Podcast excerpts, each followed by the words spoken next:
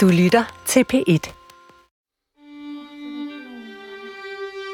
Vi ser ind på en teaterscene i hjertet af Paris. En af skuespillerne er dansker og har boet i Paris i et par årtier. Hun hedder Pernille Berndorf. Pernille er i fyrrerne, men det er ikke så mange år, at hun har stået på en rigtig teaterscene. Til gengæld har hendes liv været fyldt med store og små dramaer og scener, som set i bakspejlet lige så godt kunne være skrevet af en forfatter, men som var virkelighed, fordi Pernille lod det ske og fik det til at ske. I denne radiofortælling, Franske Forførelser, som du nu er i gang med at lytte det første af to afsnit af, tager Pernille os med tilbage igennem sit liv. Et liv, som har været farvet af en skolekomedie, som hun som sytten-årig spillede hovedrollen i, da hun gik på Allerød Gymnasie. Jeg var så nervøs, da jeg skulle ind på scenen. Altså, det var sådan, så det svimlede for mig. Og det er Lea Lindstof, der har tilrettelagt denne radiofortælling.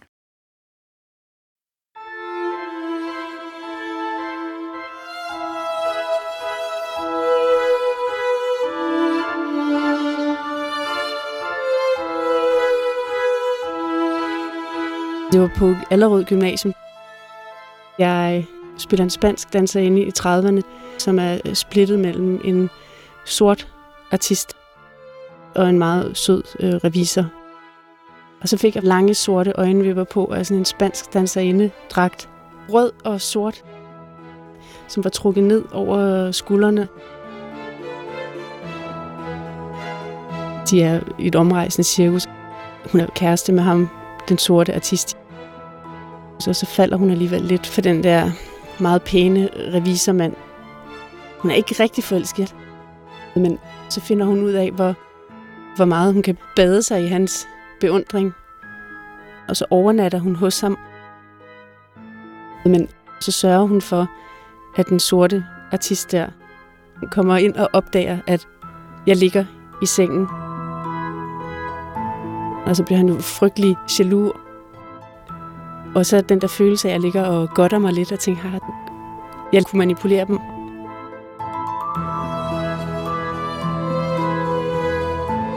Og øh, det føltes vitterligt som om, det ikke længere var en rolle, men at det var mig.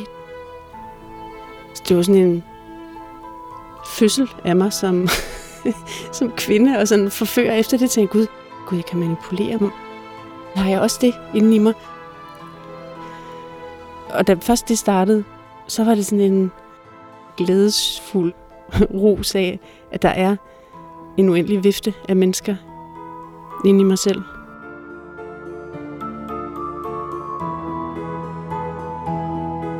Men så havde jeg læst, at skuespillere er falske, for man ved aldrig, hvem de i virkeligheden er. De spiller altid med masker, de kan altid finde på en ny person. Man kan ikke stole på, hvem de i virkeligheden er. I virkeligheden har jeg nok følt mig ramt af det, men blev helt sikkert også i tvivl i det virkelige liv. Ikke bare sådan, er jeg ærlig nu, men er jeg egentlig i gang med at manipulere nu? Hvorfor, hvorfor tager du den her rolle på dig nu? Der var noget, jeg blev bange for i det. Den der, har jeg så overhovedet nogen kerne? Jeg prøvede ligesom at sige til mig selv, at, at så skulle jeg ikke nærme mig det.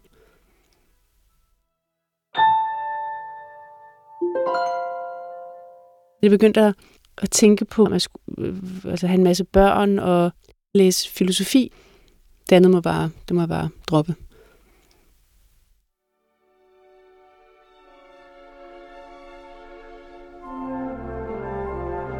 Min allerførste kæreste. Vi havde gået i gymnasieklasse sammen. Så han kendte mig jo godt og havde set mig tage ordet i gymnasiet. Og så den meget livlig og har helt sikkert også set mig fuld. Og så blev vi kærester. Og så puh, fra det ene sekund til det andet, så forsvandt jeg. Der holdt jeg simpelthen op med at tale. Altså jeg sagde ingenting, når jeg var sammen med ham. Og han sagde det også til mig. Det var i december. Han havde givet mig en pakkekalender med fireogtyve røde roser. Så var det, han sådan tog fat i mig. Han sagde, du er helt forsvundet. Så nu går jeg fra dig, fordi du ikke kan finde ud af at gå for mig. Det er ikke, fordi jeg har lyst til det. Han blev så vred, så han smed alle de der roser og gaver og smed det hele ud af vinduet, ned i sneen der. Og kom til i fuldskab og smadre et spejl, så han skar sig. Så der var bare blod ud over det hele.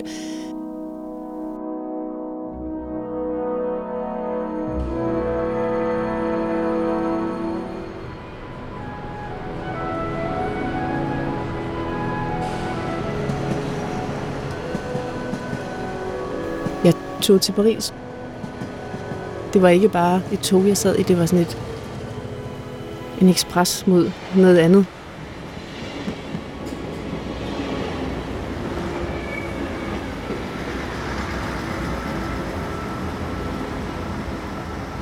Gardinor. Jeg kan se de kæmpe store hvælvinger, der er over stationen, og så er den enorme stationsåbning, som ligesom var sådan en mund, der bare spyttede folk ud i Paris. Alle de der tog, der kommer rullende ind, og lyden og larmen og følelsen af, at, at der er noget sådan stort på færde, og føle mig meget lille blandt alle de mennesker, og alligevel for første gang. Jeg tror måske, det er første gang, jeg har følt mig så fri. For nu er alt muligt. Du kan, du kan være lige præcis den, du gerne vil være. Og så bliver man jo endnu mindre, for jeg anede ikke, hvem jeg var, eller hvad jeg ville være. Folk kalder Paris kærlighedens by.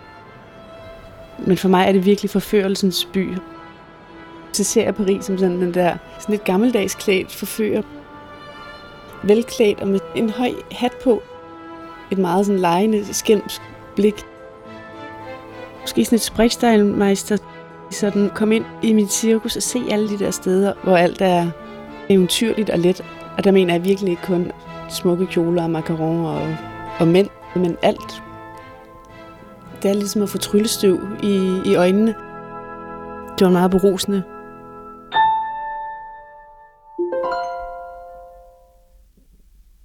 Da jeg kom til Paris, så var det for at læse filosofi. Jeg fik aldrig afleveret nogen opgaver. Ret hurtigt skulle jeg jo tjene nogle penge. Altså, jeg har arbejdet på ambassaden. Som efterår, der var alle de der receptioner, og de kom alle sammen i der sådan virkelig lækre sådan frakker og pelser, og der duftede altså sådan meget dyr parfume. Jeg har arbejdet som servitrice, og så stod jeg op og beundrede alle dem, der kom ind i serveringstøj med en lille bruttet anglaise skjortebluse, som er høj i halsen, og så en ret flot, faktisk synes jeg selv, nederdel i sort velour, som gik lidt ned under knæet, og så havde jeg et lille blonde forklæde på, fetishagtigt i det serveringstøj. Og så var der sådan en lille lomme, så kunne nogle af de der mænd, så lagde de lige sådan et visitkort ned i, øh, i forklædelommen.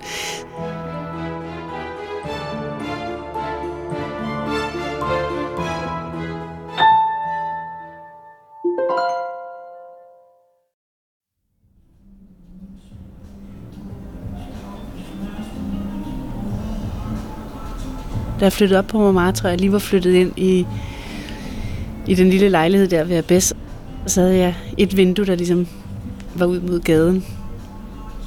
Og så sad jeg og kiggede ud af vinduet, og det var sommer. Jeg, jeg kunne tydeligt huske, hvad jeg havde på. Jeg havde sådan nogle turkise mini-shorts på, og så sådan en hvid strop-bluse med sådan nogle spaghetti-stropper. Og så gik der sådan en ung fyr forbi, og så vinkede han bare op til mig, jeg boede på første sal. Så han, hej, jeg skal ind til en fødselsdag. Vil du ikke med hos min gode ven Jérôme nede ved Gare Saint-Lazare? Og så var vi til den der fødselsdag, og det var meget øh, store lejlighed, hvor alle dørene var taget ud, og så var der sat sådan rødt velour for i stedet for. Der kom et band, der spillede jazz. Jeg ved ikke, der var måske sådan hundrede mennesker igennem på den der aften. Og så blev Jérôme den meget betaget af mig. Han har sådan lidt krøllet, stort krøllet hår, der sådan stikker op, og meget øh, livlige øjne. Han har været langdistancepilot, øh, altså over Atlanten i mange år, øh, for Air France, og nu var han så blevet førstepilot og fløj i Europa. Han brugte en helt særlig parfume, som jeg stødte på senere, som er Hermès øh, Abirouge. Den er sådan lidt speciel, som hvis man tænker, hvordan dufter parfume, rigtig parfume, som i gamle dage, så dufter den sådan der, sådan tung og orientalsk og fylder hele rummet. Og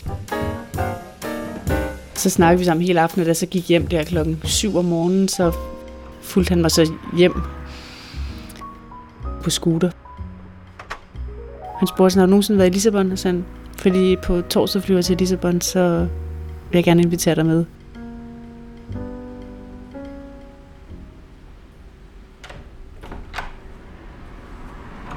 Og så blev man hentet af en eller anden Air France bil. Tonede ruder, privat chauffør. Og så kom jeg ud i lufthavnen, og så havde jeg fået en billet. Og så sagde damen ved billetskranken, men du skal jo ikke sidde med os. Du skal jo sidde, kan jeg se på din billet, op i cockpittet med piloten.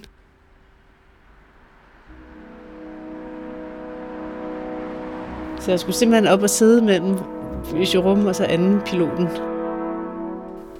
Og så kan jeg jo sådan sige, er du klar? Så det er dem. Så fik jeg lige lov at holde med på, jeg har lyst til at sige håndbremsen. Det er det nok ikke, men det er måske en ekvivalensen til en håndbremse i et fly. Og det var, der var vindue hele vejen rundt, så det var virkelig følelsen af, at man bare svævede ude i luften.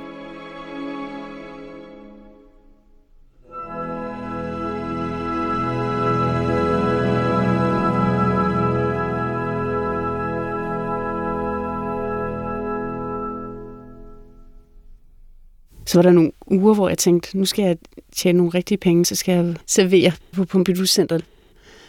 Det ligger på toppen af Pompidou-Centeret, så man kan se ud over hele Paris. Man skulle gå i høj stilethæle og lovkort kjole og servere på de der kæmpe bakker. Det var sådan en fuldstændig cirkuskunst at gå rundt der. Og kæmpe afstande, altså det er sådan en kæmpe sal, det var helt vildt hårdt at skulle gå i de der ti timer på arbejde med høje stilethæle. Gæsterne sidder ligesom midt inde i sådan en stållivmor, altså en blanding af noget meget organisk og så sådan noget iskoldt. Det er ligesom at træde ind i en, en film fra Paris i firserne med sådan en blanding af øh, Subway-filmen og Philip Stark. Det var sådan et, øh, det var sådan et sugar daddy-sted. Det var et skuespil. Og gæsterne spillede alle sammen rollen, som uanset hvem de var, som nogen, der var kunstnere eller vigtige. Det var sådan et totalt teater. Men der var jo den der em af prostitution. Det var så tydeligt at se, hvad det var, vi skulle, og hvad det var for en, en rolle, vi skulle spille over for især de der mandlige gæster. Og den måde, man skulle flirte lidt med dem for at få drikkepenge ud. Og man får helt sindssygt mange drikkepenge.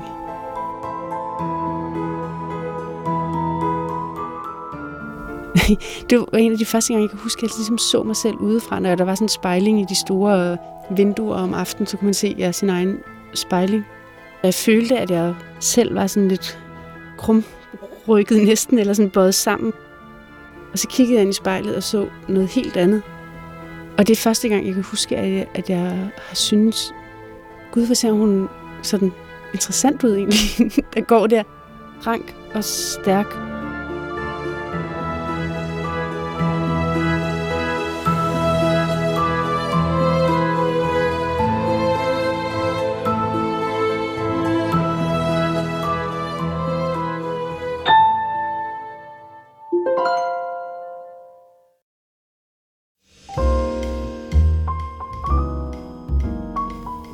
Og første gang, jeg så skulle hjem til ham, piloten, efter den der Lissabon-tur. Jeg kom ind, og så var der sådan fantastisk musik, og så skulle vi ind og sidde, så var der ild i pejsen. Når der var sådan te i samovaren. Stikkontakterne havde han købt i Argentina, en særlig slags porcelæn. Og så fik vi lige sådan, ja, blødkogte æg med lidt trøffel i. Øhm, altså de racekatte, der gik rundt. Og så havde han lavet sådan en skumbad, man lige kunne gå op i. Det var sådan en fuldstændig overgivelse til alt, hvad der bare sådan var smukt og skønt og godt. Og åh, sådan et luksusboudoir. Jeg havde, som om jeg var tretten år eller fjorten år, og at, at alt var nyt i verden. Øh, og så så vi hinanden flere gange. Og så stoppede det. Jeg kan ikke huske det. det øh... Der er sådan huller i de der, øh... hvordan det er gået fra den ene til den anden.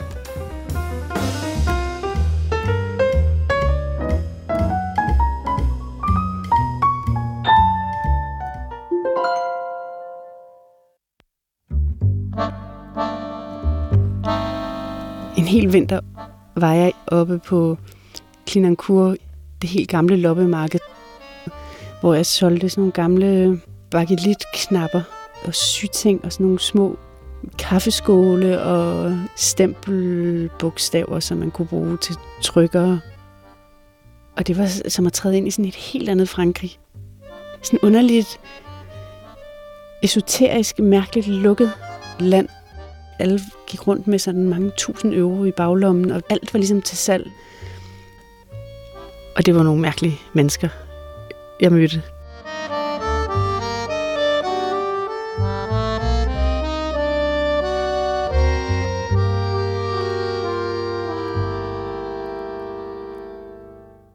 Nogle måneder efter jeg var flyttet ind, mødte jeg kunstneren, den lokale baggårdskunstner. Og han boede i baggården og inviterede mig ind til en drink en aften. Det er faktisk sjovt, fordi han brugte også Abirouge. Altså som i virkeligheden dufter meget eksklusiv, hvilket han jo slet ikke var, men som dufter sådan mandigt, hvilket han egentlig i virkeligheden heller ikke var. Han havde noget nærmest feminint over sig, han var mindre end mig. Og så gik han altid i kostyme, hvad er det, jakkesæt fra firserne, øh, som der alle sammen var, fordi han røg hele tiden, så der var brændt hul i dem alle sammen, men især de der Yves Saint Laurent jakkesæt med kæmpe store skulderpuder. Han havde et atelier med nogle vinduer, som vendte ud mod gården. Han havde et køleskab, men der var aldrig noget i det andet end vin og champagne. Og øh, så flød det overalt med skitser og malerpensler og fotos. Og så var der sådan en hel del derinde bagved, som var skjult, hvor der ikke var nogen vinduer. Sådan en hule, og der havde han så sin seng. Og han havde sådan en lille, sådan en yogi-agtig krop.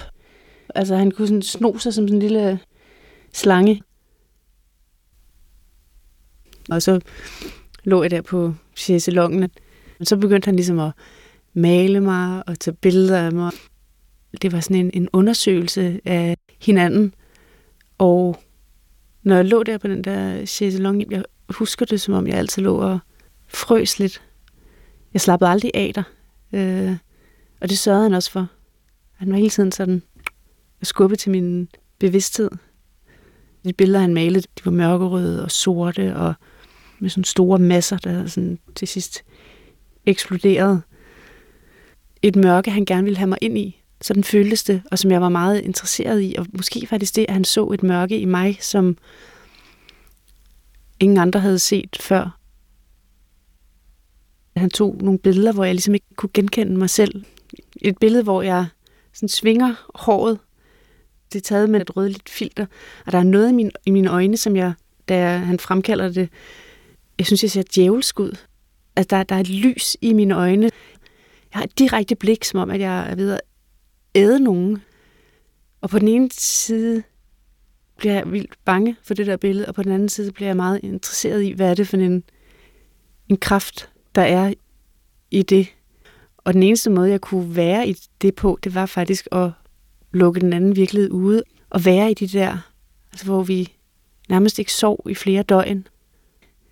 Og jeg følte mig både sådan helt beruset og fri, og sådan fuldstændig lammet af skyld også. Hvad er det? Altså, Er det her noget, der sætter mig fuldstændig fri, eller er jeg på vej til at gå ind i et eller andet meget sort og mørkt, der ikke er godt for mig?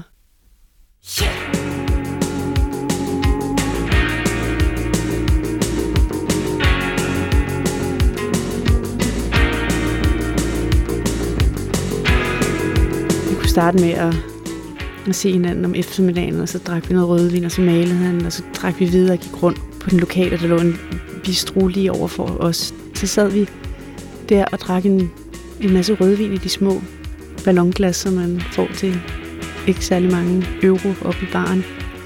Og fortsatte rundt til de der underlige natklubber på Bigal og, og drak. Vi var også nede på sådan en natklub og danse sådan en, en mandag klokken fire. Vi var de eneste på det der lille bitte dansegulv. Der lå sådan en gammel fest. Alkohol og røg.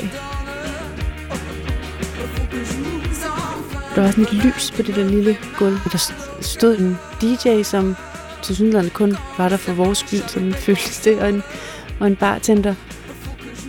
Der blev ligesom fuldere og fuldere, og så var vi hjemme og tage nogle billeder, og fortsatte vi jo bare den næste formiddag, og kunne fortsætte i sådan to, tre døgn.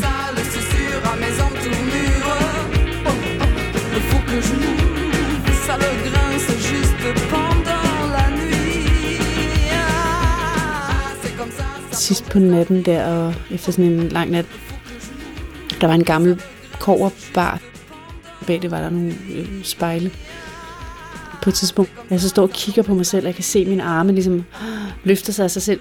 Følelsen af fuldstændig vægtløshed. Alt var blevet sat fri.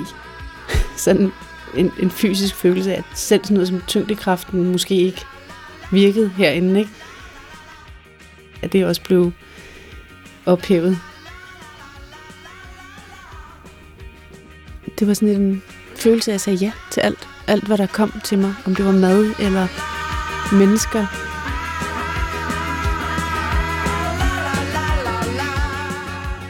Og på Clignancourt, det der loppemarked, der var der en meget sådan flot, to meter høj øh, sort mand, der solgte flotte sådan art deco-ting fra trediverne, og han havde så lejet sin stand ud til en fotograf, der skulle komme og tage billeder til en kunstbog. Og så spurgte han, om jeg ville posere for den der bog, og der skulle jeg så ligge nøgen på sin øh, velour-sofa, divaneser, og have sådan en gasmaske fra Første Verdenskrig på, som ligesom har sådan en ja, myresluger snabel. Men da jeg kom ned derfra, så mødte jeg et par. Altså hun er lille, meget lille, sådan tynd og sådan lidt ludende holdning. Med sådan nogle billige korpebukser, der sad sådan lidt lavt, sådan nogle teenage-korpebukser, selvom hun sikkert var femogfyrre. Og han lignede sådan en lille, lidt venlig ingeniør, der kunne have været hovedpersonen i en Olbæk-bog. De to, de sælger antikviteter, men de er sådan lidt halvkriminelle. Jeg var tiltrukket af det der mørke, og de var tiltrukket af noget i mig. Der var sådan en stor interesse for, hvem jeg var. Og vi sad på den der restaurant. Jeg husker det, som om jeg blev meget opvartet. Altså fik en masse ja, at spise og drikke. Og det var første gang, jeg smagte fuglelever. Det smager af blod. Lidt sødligt. De prøvede faktisk at lokke mig ud i noget mørkt øh, seksuelt. De ville sikkert kalde det forførelse, jeg ville kalde det sådan mørk manipulation. De kom nogle stoffer i min drink og prøver at, at ligesom lave sådan et helt forførelsesritual, hvor de så senere troppede op med alt muligt stearinlys og sorte puder, hvor jeg heldigvis havde fået det så dårligt af, af det, de havde kommet i min drink. Men jeg var også selv interesseret i, i, i sådan optakten til det. Hvem er de her mennesker? Hvad er det, de ser i mig? Og det der med at blive set som en, der havde det der mørke i sig, som de kunne se i hvert fald, at jeg måske ville gå med på nogle af de der ting, var jo spændende. Og senere, så sad jeg på en af de der små natbar. Der er sådan en masse steder, jeg som så har åbent til klokken otte om morgenen. Og der var der en ældre, hun ligner en prostitueret fra en fransk film fra tresserne. Og jeg er faktisk lidt i tvivl om stadig, om hun egentlig var en transvestit. Men hun sad der altid og var meget sådan smuk med sit sådan helt høgule hår og meget makeup og lange negle. Og så kom hun hen til mig og lagde sin hånd på mig. Og så sagde hun, du er så smuk, du må ikke lade det her liv heroppe ødelægge dig. Og jeg forstod jo faktisk godt, hvad hun mente. Som om, at vi genkendte hinanden. Der var noget i den verden, som hun stod for, som havde trukket i mig. Hun kunne jo se, at det måske ikke er noget, du skal forsvinde ind i. Hun er blevet i mig sådan for altid, som om hun næsten er en skytsengel. Men det endte jo også det forhold til kunstneren. Og han sagde, du er ikke modig nok til at være den, du er. Det krævede mod at være sammen med ham, og der var noget inde i mig selv, jeg ikke turde åbne op for. Men jeg ville aldrig i Danmark, tror jeg, kunne have givet mig hen til en anden virkelighed på sådan en ekstrem måde. Du har lyttet til første af to afsnit af radiofortællingen Franske Forførelser. I næste afsnit kan du høre, hvordan Pernilles fantasi og virkelighed blandes, og om det møde, der bryder fortrydelsen. Der gik så lang tid, inden det, ja, det sluttede, men, men det var som at få trukket sådan sløret væk. Det er Lea Lindstof, der er tilrettelagt, og mig, Torben Brandt, der har produceret. På genhør i afsnit to. Altså, det, det, det er først nu, det går op for mig, hvor, hvor vildt det egentlig var. Og efter det gik det også helt galt.